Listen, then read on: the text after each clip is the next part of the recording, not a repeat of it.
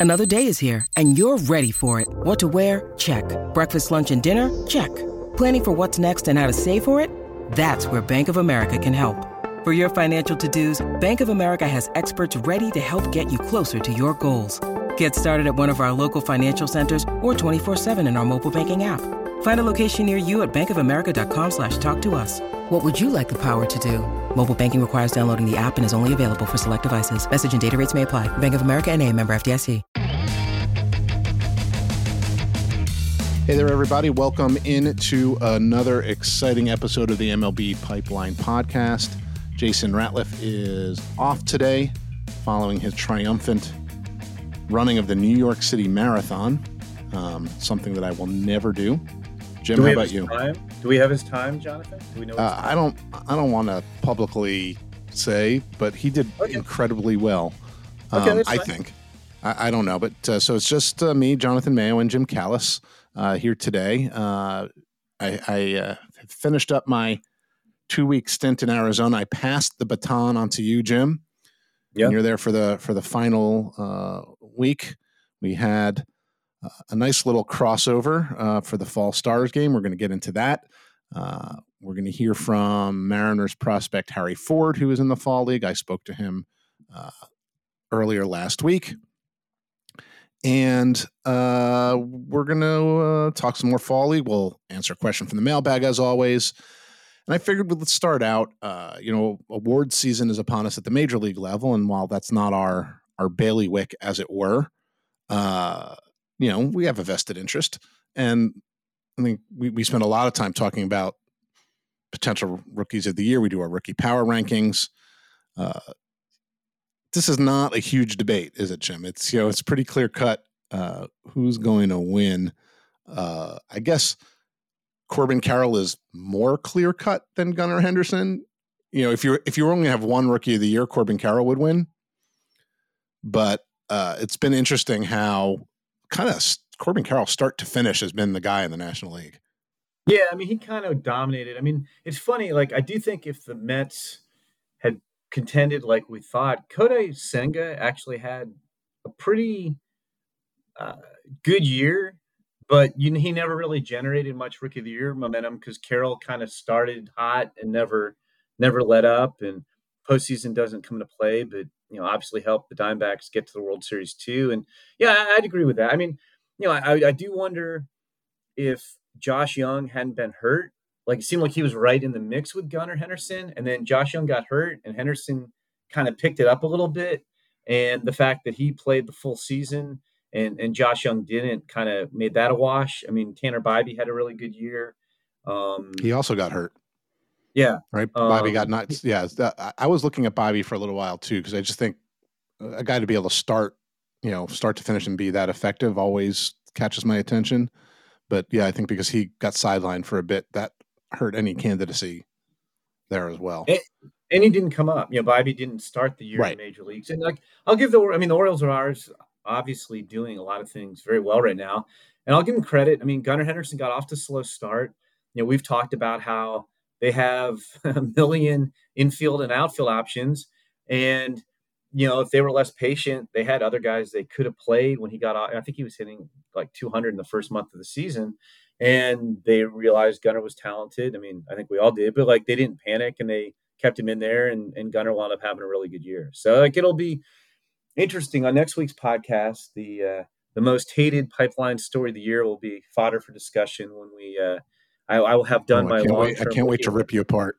Yeah, my long-term rookie rankings, which nobody will even read the intro, which is based solely on career value and not what they did this year. But anyway, um, it'll be interesting debate Gunnar Henderson versus Corbin Carroll. I, I, haven't done any work on it, Jonathan, but sneak preview, those guys will be one and two in some order.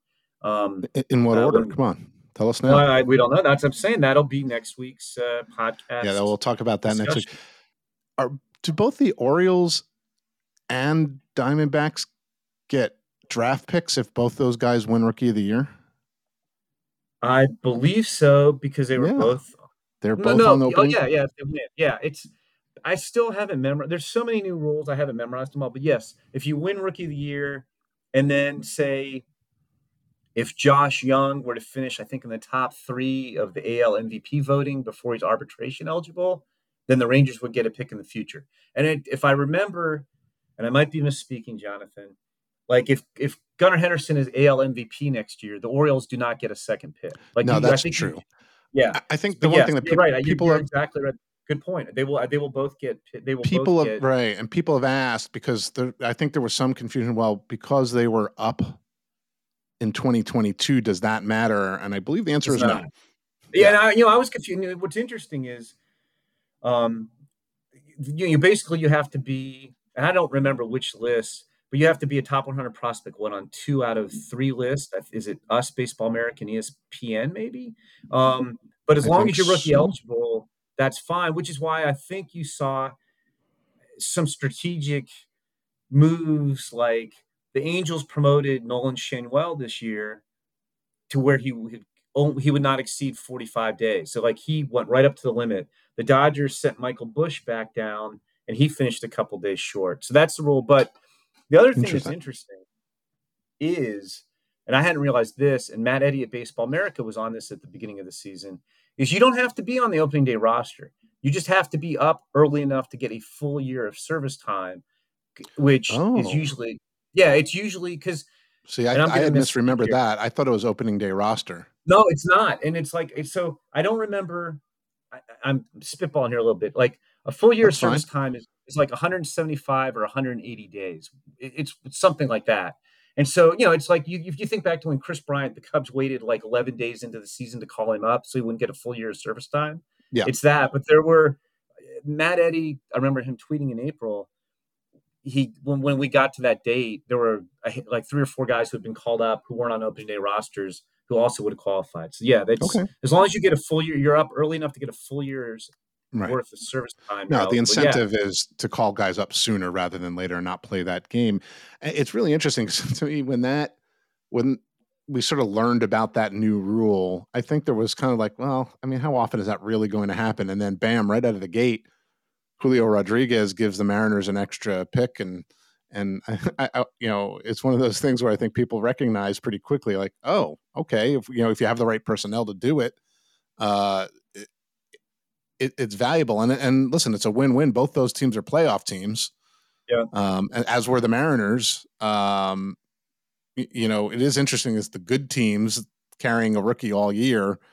Uh, to help them make the playoffs, and then they get the extra pick. Uh, so yeah. uh, kind of a win all around for those organizations. But it's still kind of tricky too because if you're a a non-contending organization, um, I'm trying to look at a team. Okay, let's let's. Well, Dylan Crews not good. I'm trying trying to look at our, our current list. A good example.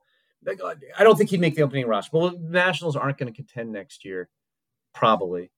But they have Dylan Crews and James Wood, who aren't really ready, but they aren't that ready, far. Yeah we'll, we'll just use them as an example. Sure. Um, it's a hypothetical anyway. yeah, with, with Crews and Wood. So if I'm the Nationals and I'm not going to contend, do I put one of them up on the opening roster or early enough to where if they win the award, which is hard, you know, or to be top three MVP, I mean, it's still, you know, that's not like it's a, like an easy thing to project. Or would I rather have Dylan Crews and James Wood for a seventh year before they go to free agency?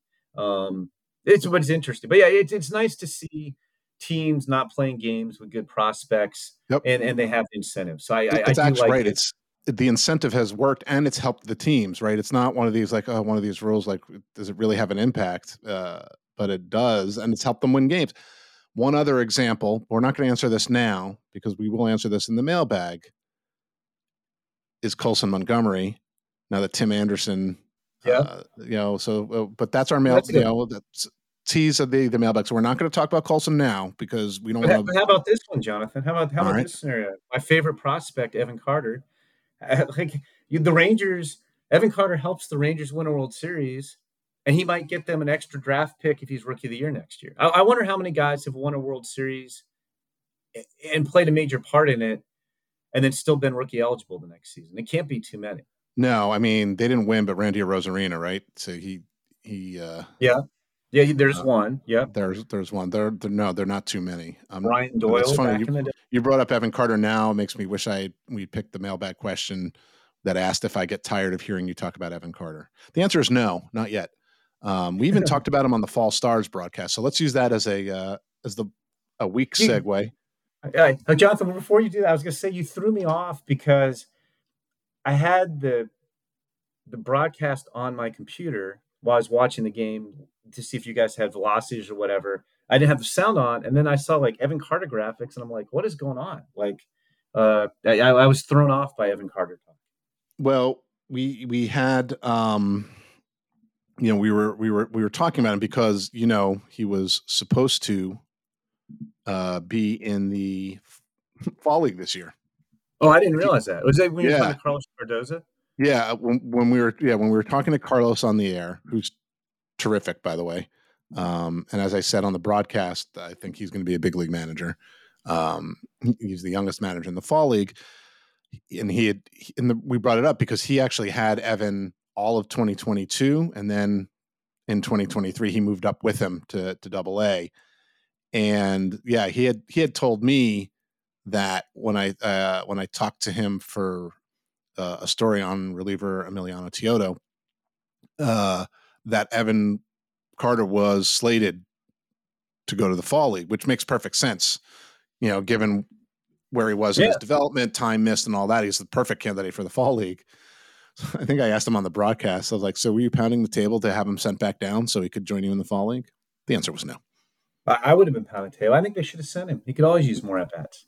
Got to sure. work on hitting lefties. He could have worked on. Oh, I, I, didn't mean after the World Series. I meant they should have sent them down like instead of having him, you know, no, they should send him down after the World Series. He can go to the parade, then then show up in Arizona for the last couple weeks.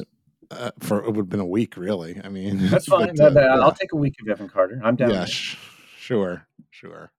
All right. Uh, speaking of the Fall Stars game, that was a lot of fun. Uh, you know, you never know what you're going to get from those games. It's always great to have all that talent on the field at one time. But you know, Jim, you, you and I have covered enough of these and futures games that uh, sometimes the on paper part of it is better than what happens in the game. But like we had a good combination of, you know, balls flying out of the yard, real, you know, surprisingly good pitching performances, speed, good defense. We actually uh, we had a little bit of everything in terms of like people showing off all their tools. I thought. No, I, I, was gonna say the same thing. It's eh, you, you'll sympathize. So I was I I did the top performers story, like you know guy eh, you know ex guys who stand out um, in, in Fall Stars game, and eh, I'll admit, and I'm sure you'll agree, like when you're doing a story, you're kind of like, eh, I'd rather have six to eight guys than ten to twelve guys standing out, and more guys kept standing out. We had some good pitchers coming in at the end who were dealing. We had JT Schwartz making the defensive play of the day, made like a really nice diving play, and I was like, ah, I want to bring about twelve guys. So like the the number of players in the top performer story is is kind of a gauge of performances. But like you said, it was a little bit of everything. I mean, I, I think the guy who, I mean, he won the MVP award, and you guys had him on the broadcast, and he hit a home run. He went two for two. He might have been the only guy in the game who I think had two hits. Was Colson Montgomery of the White Sox, who is also the um, highest ranked prospect in the league, number 17 on the top 100. And it's uh, it was funny. Our, our, our colleague Jesus Cano was giving me a hard time because Ronan Kopp came in, and I said, "Man, this guy has some of the best stuff in the league." And then Colson Montgomery hit a 409 foot home run off of him, and then he gave up another home run later in the inning. But I, I thought it was you know, I don't, I mean, I guess we could have gone back and done the research. It did not occur to me until I'm saying this. Like, I don't think it's often that you have the consensus best prospect in the league is the best performer in the Fall Stars game. I, I don't think the Fall Stars game MVP list, somebody was reading through it. It's, it's not it, littered with future. Not star studded. No. Yeah, yeah. But Colson Montgomery, I think, is the exception. And, and I mean, you've, I think we both talked to him um, here, maybe in the past and you guys had how was he on the broadcast? Uh, he's great. He's great. I mean, he was he was on our podcast last week, and he, he's just he, he's clearly having fun. And you know, even when talking to him, you could see when he hit that homer, just the smile on his face. You know, uh, just uh, the combination of kind of confidence, but not it's not he's not arrogant, and uh, yeah, and he's very at ease you know, so we, you know, he was great on the broadcast. We had a few guys on the broadcast that was great. Um, I think for me, like yeah, I, he was the the the right choice right for MVP. Choice. After that, you know, to me, the guy who stood out maybe the most was Eric Brown Jr. I'll second that. I, will um, second. Just because he did a little bit of everything. Uh, the defense was. We had him on the broadcast also. He's terrific to talk to. I don't know if you haven't talked to him, Jim. Chat him up if you get the chance. But uh, made two really really good defensive plays and one other one that like probably was more difficult than it looked. He makes everything look easy defensively. Um, and you wrote him up. And then uh, the funny thing is, Jim, is before the the broadcast, I was uh, on the field during BP, and you know how people on MLB Network love love them some some comps, and and you and I don't. That's been well documented. So I just started asking as many players as possible, like, well, who have you heard yourself compared to? Like, which ones do you like, or who do you like watching? You know, and so uh, I was talking with Eric Brown, and he was saying how he really likes watching Francisco Lindor, um, but it's like mostly defensively. Um, and he like likes watching Mookie Betts as a hitter. And I was like, okay, that's great. It's like, and it's like, well, you know, we talked about like the power for him hasn't come yet. Uh, and he, who knows how much of a power guy he very much knows who he is. And uh, I was like, well, you know, Lindor, you know, at you know in the minors, you knew there was power there. I don't, he didn't know how much power he was going to hit as a big leaguer. And we were sort of joking about that. And then what does he do? Eric Brown, he homers. So it was like yeah. probably the most surprising homer of the Fall Stars game. Yeah, no, I, I, think it was. I mean, the other two guys who who hit home runs were uh, Will Robertson, who you know has been around for a little while, but had the best season of his minor league career. I remember writing about him at Creighton, like the 2019 draft. I think it, has been a while, and it was interesting. I, I like my, my proudest fact I uncovered in my top performers research, Jonathan, is Will Robertson threw out Jakob Marsee, the Padres, trying to stretch a double into a triple in the second inning. Will Robertson had zero outfield assists this year in 93 games. Um, so I thought that was interesting. And then, you know, Kyle Manzardo, who you know we've we've talked about a bunch. He's one of the better prospects in this in, in the in the Arizona Fall League. Came over from the Rays to the Guardians and the Aaron Civale trade, and you know, he he deservedly has a hit over power reputation, but he's kind of not been that guy. He's been power over hit in the fall league, five home runs in the regular season. I think is second or third third in the league, I think, right now. And then he had the best, the the biggest home run of the night. He got a, a fastball right over the middle of the plate from Kendall Williams of the Dodgers, and he hit it 433 feet with 111 mile an hour exit velocity. And if you had not seen Kyle Manzardo and didn't know anything about him before he got to Fall League, you'd think he was more of a guy who was going to hit like 250 with 30 homers. Yeah, and you know he he told us he was another one during the broadcast that he you know it's he's doing the same thing. He, he hasn't changed anything. He's not trying to hit for power or launch ang. You know, he's always been a find the barrel guy, and I think you know there's always room for the caveat. Fall league is the fall league, right? Small sample size and all. I think you know he may also just be getting stronger. You know, he's got he has a little more in the tank. He missed a bunch of time, uh, and uh, you know, I I think I don't know that he's ever going to be a you know 35 homer guy, but I'm I'm beginning to think that there'll there'll be enough power for him to profile just fine as a first baseman. Yeah, no, I, I'd agree with that. Who who'd you like pitching the most? Who who's your top pitcher you saw, or most impressive pitcher you saw? So it's funny because the, the guy I was most excited to see was Teodo, and he uh, kind of showed both how exciting he is and what he has to work on because he just completely lost feel for the strike zone. Uh, for, he, hit, he hit two guys with 101 mile an hour fastballs. Yeah. Um, you know, you, one of the things that was good about your story, and kind of when I wrote my story about uh, Teodo while I was out there, is like we don't often have time to like really focus on relievers. And this was a really good showcase for a lot of guys with some good arms. I'm very intrigued by Juan Mejia of the Rockies. Um, you know, I, I think he may have been my my sleeper Rocky. Uh, I'm not sure though. All of our fall league stories have blurred together. um, but there were a bunch of guys in the game who, you know, unranked, but like looked like big league stuff. Um, you know, when he struck out Rosario, uh, Kala'i Rosario, uh, and and Manzardo uh, with a pretty nasty slider, uh, low 80s. He can throw hard. A lot of these guys, it's all a question of throwing enough strikes.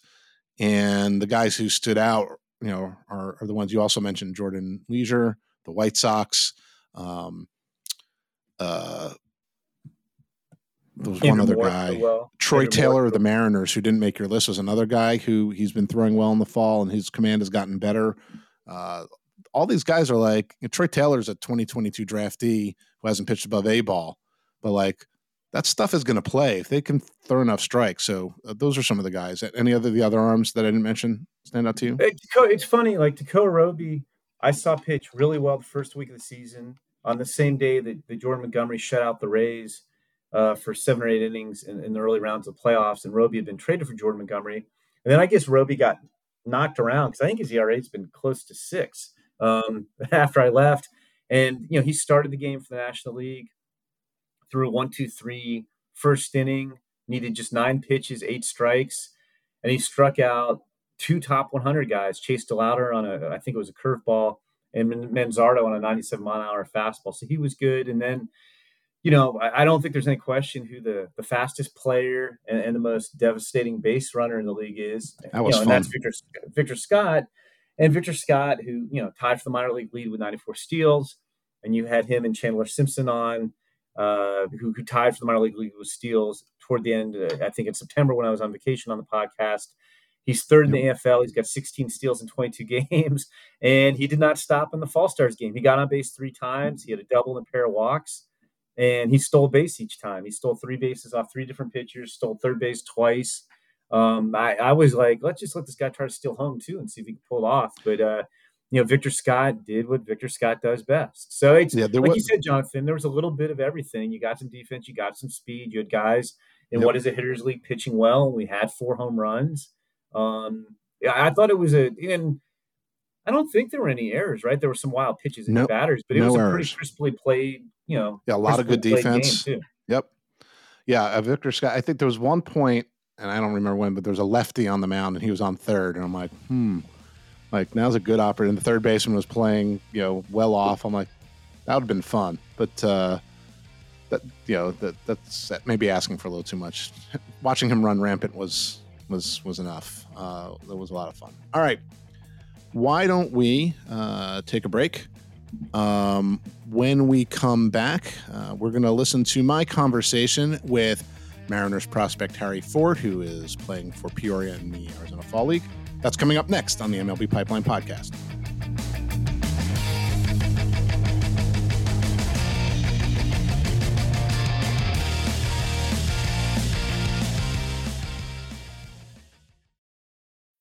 When you need mealtime inspiration, it's worth shopping Kroger, where you'll find over 30,000 mouthwatering choices that excite your inner foodie. And no matter what tasty choice you make, you'll enjoy our everyday low prices, plus extra ways to save, like digital coupons worth over $600 each week. You can also save up to $1 off per gallon at the pump with fuel points. More savings and more inspiring flavors make shopping Kroger worth it every time. Kroger, fresh for everyone. Fuel restrictions apply.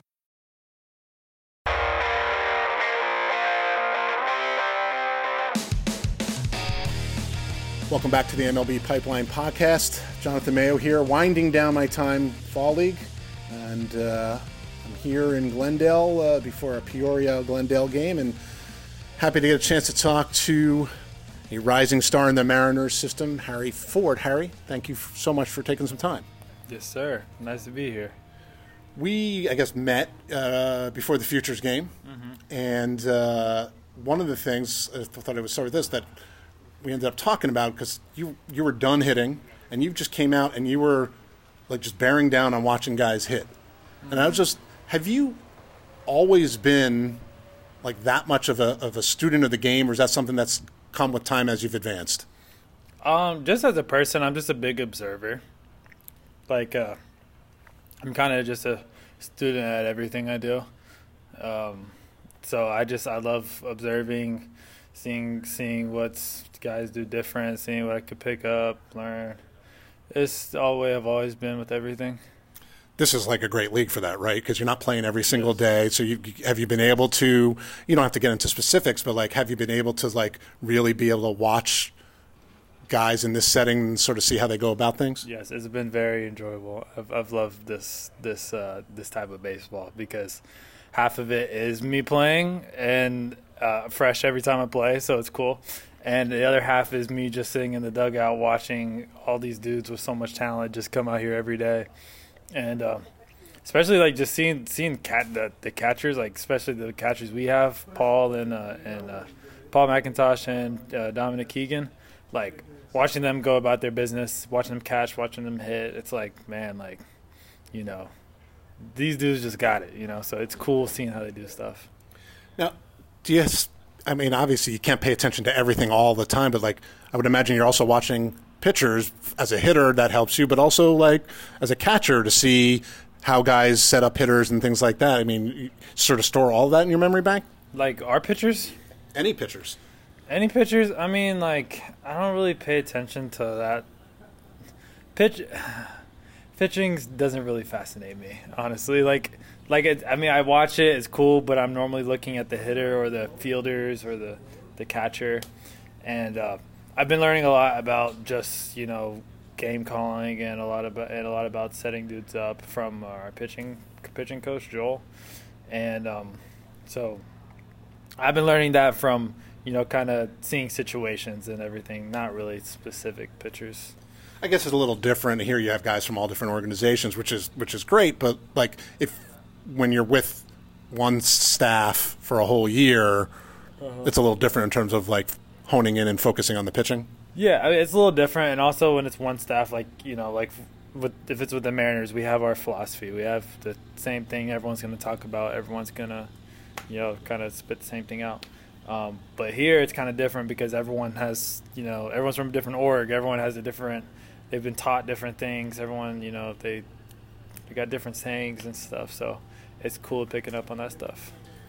There are a lot of guys here who have you know played at upper levels, or even guys who have been in the big leagues. You know, are there things, even from, especially maybe from a catching standpoint, because it, it's often said that that's the you know that that can take the longest to, to really develop, especially coming out of high school, that you see and you're like, okay, like, all right, I, I see what I'm going to need to do to, you know, make that jump to to, to double A and, and beyond next year. Yeah, I mean, I think like the my physical traits and everything will take care of itself. I know that you know with continued reps and continued you know games and stuff like my skills will be there because I'm athletic enough. But uh, the part that I'm really realizing is that you know I gotta start learning how to you know game plan against these guys, how to how to use what a pitcher's got, pitchers their strengths and weaknesses, and judging them against a hitter, and and you know kind of like the chess part of, of the game. And uh, so I'm I'm kind of learning that that's the stuff where it's kind of you know gonna separate the good from the great. Do you look back at you as a high school catcher and you now and just like the vast sort of space you've already traveled in terms of learning some of that stuff? Oh yeah, I mean, uh, the the in terms of like the actual game, like yeah, it's completely night and day. Even just from last year to this year, uh, it's funny though because like a lot of times, like before you look ba- you look back to high school and you're like, man, like I used to be able to catch so good or throw so good there or hit so good there and stuff, and now it's now it's hard. Like why what why would it, why did I used to be better? but, Baseball's hard, man. baseball's hard and like you know everyone else gets good too so it's kind of it's got a it's unfair it's an unfair comparison but um Right. yeah Right. Of course. So you you did miss some time here. Um, I'm sure Mariners fans just I know you got back in, in action just recently. Everything everything okay with you? Like health wise, everything is, is good. yeah everything's fine uh just you know just the end of the season where uh taken probably the most swings this year that I've ever taken in my life uh had a week off since January well, I've been off for two weeks lately, but I've been playing every day still. But um, you know, it's just, yeah, it's just you know, long year, nothing else to it. I want to dig into that a little bit uh, without going too deep into you know the Sir Harry Ford and the Great Britain stuff, um, but just in terms of the experiences you've been able to have. Like I remember talking to people and they said like baseball's been such a wonderful passport for them. Like, have you had some time to think about like all these incredible baseball related experiences that you've been able to have just in this last calendar year? Yes, I mean it's it's been an absolute blessing and honor to you know go to the places that I have and and where baseball has taken me all over the country and in different countries as well. And it's amazing because I know it's just getting started and it's going to be a lot more in the future. And um, uh, like I never would have thought I'd go to Czech Republic, especially out of all places. Germany, I thought I would have thought, but like uh, it's just, it's just different because you know we're always playing baseball, so you never like think about okay, I'm just gonna go to this place just to go to this place or something, you know. But when baseball is involved in going somewhere like that, it's it's it makes it even better.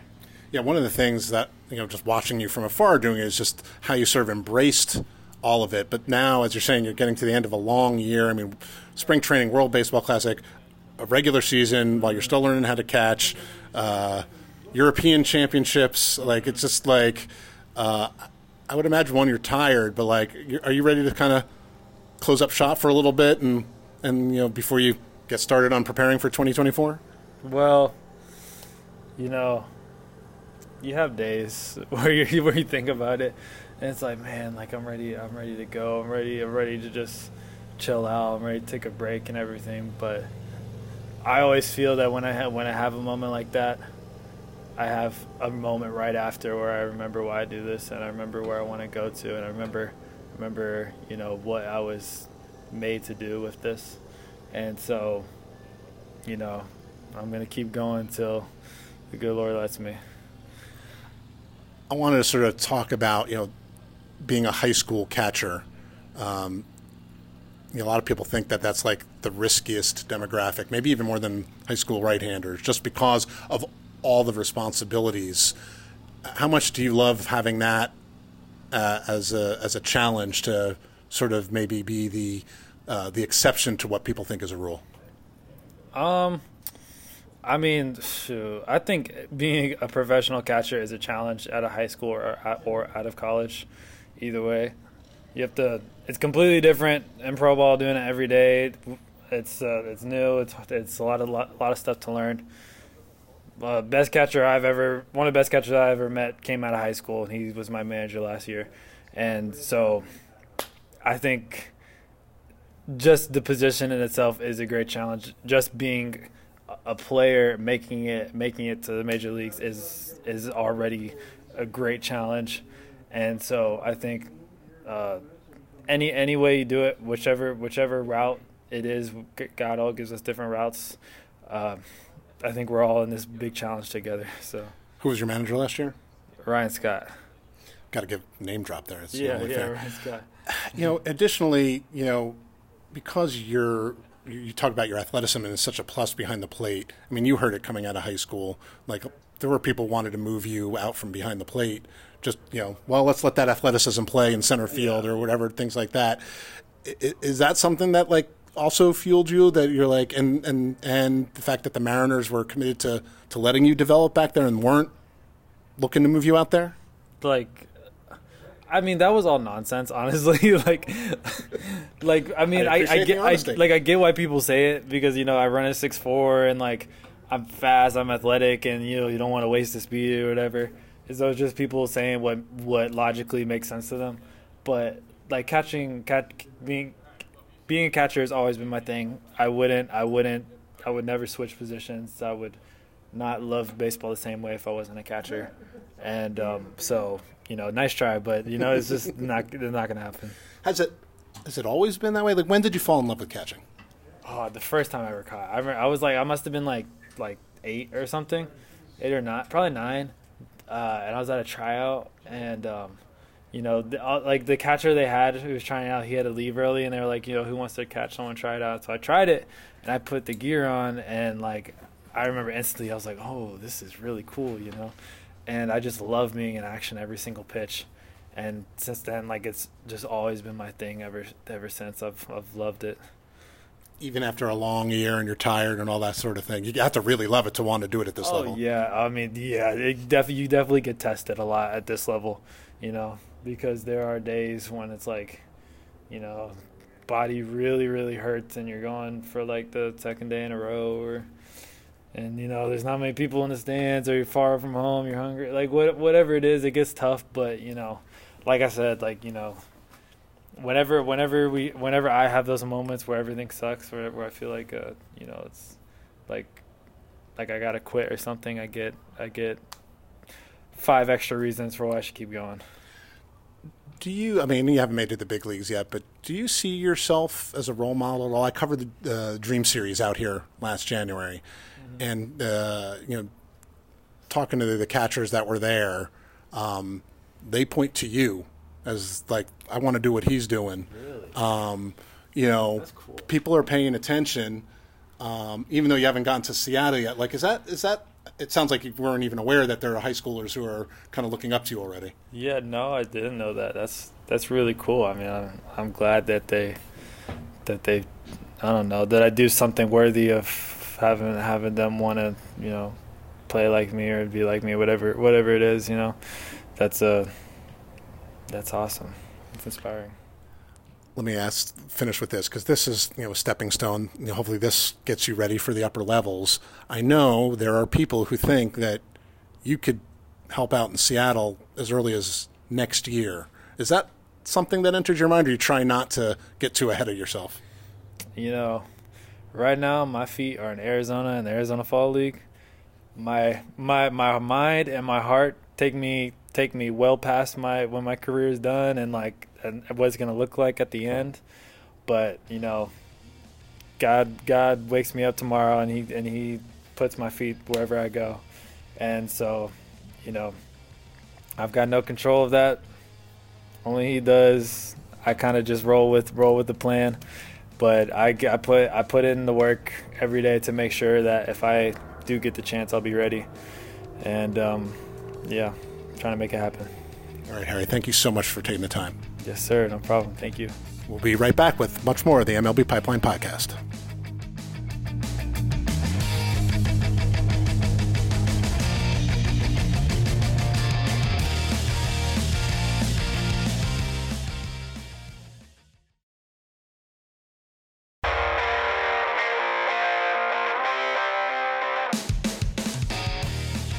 My thanks again to Harry Ford of the Mariners for sitting down with me last week.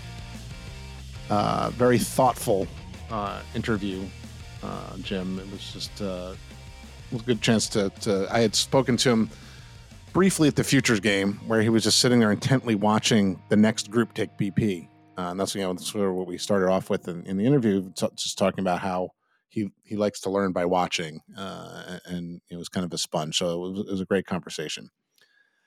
Over the weekend, uh, before the Fall Stars game, was the second home run derby.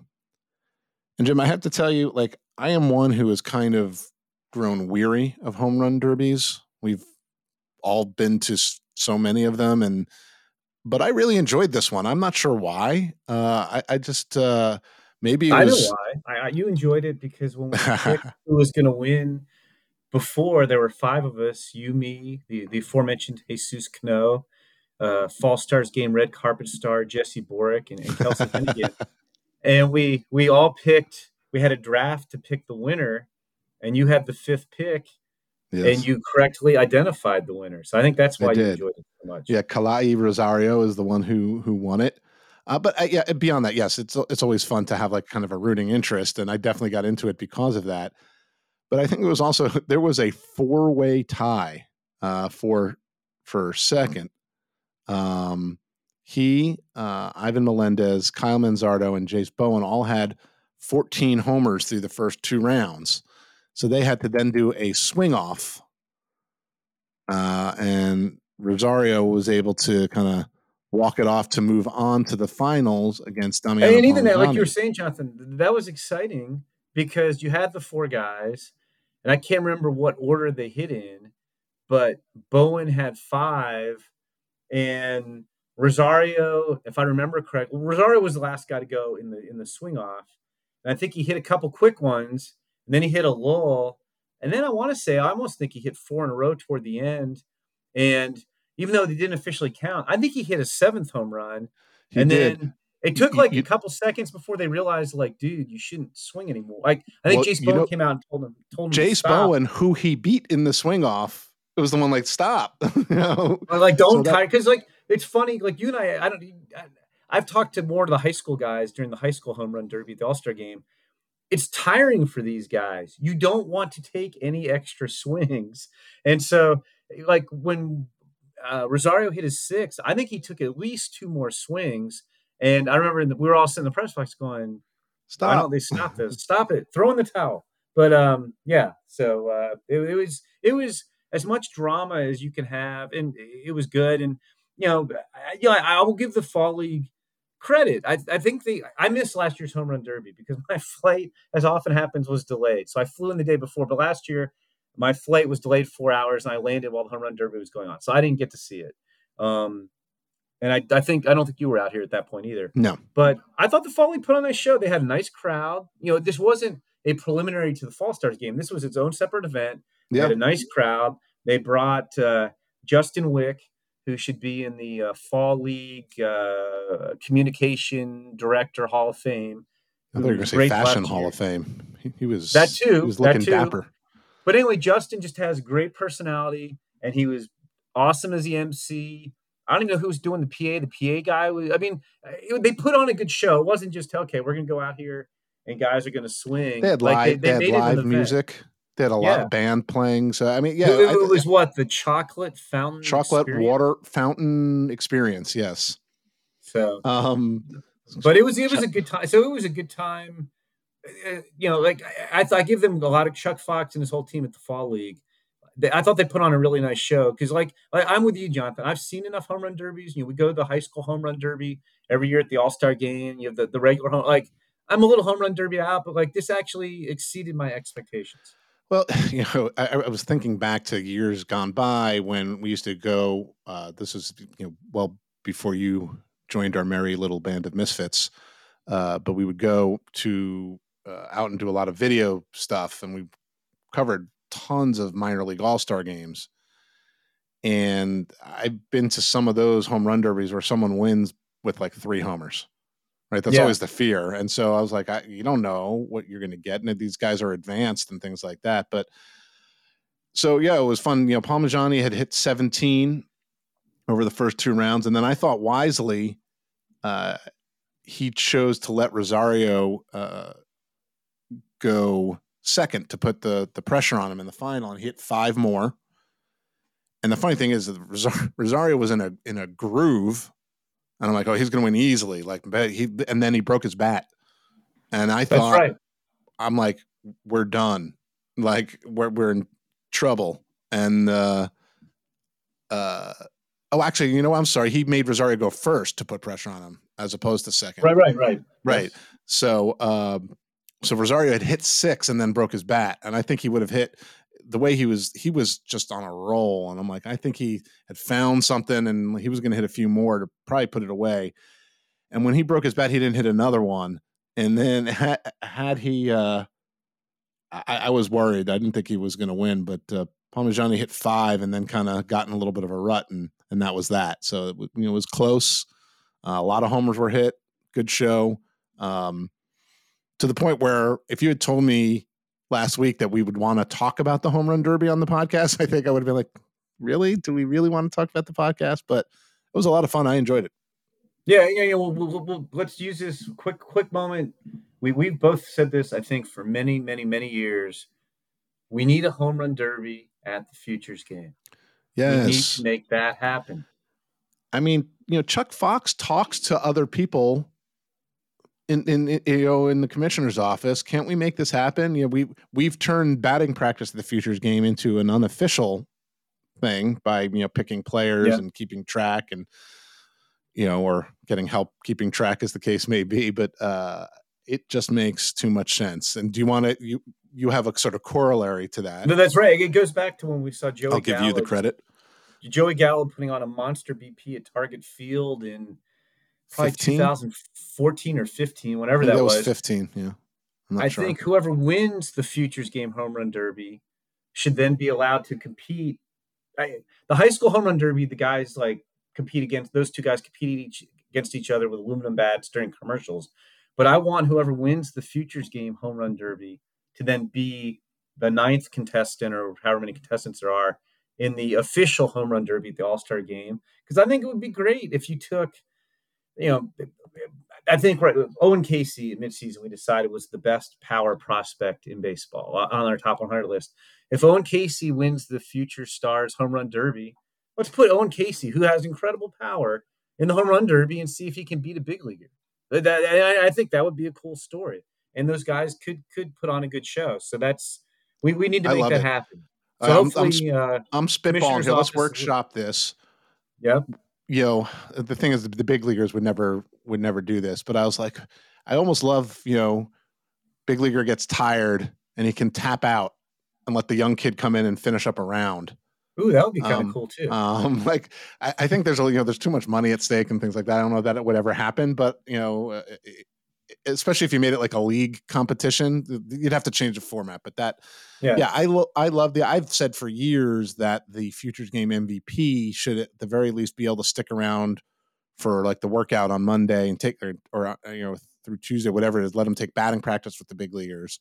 Um, but I like I like this futures game home run derby winner gets to participate in some way in the in the in the big league derby. I, I think it's a great way to sort of showcase the uh, the pipeline, as it were.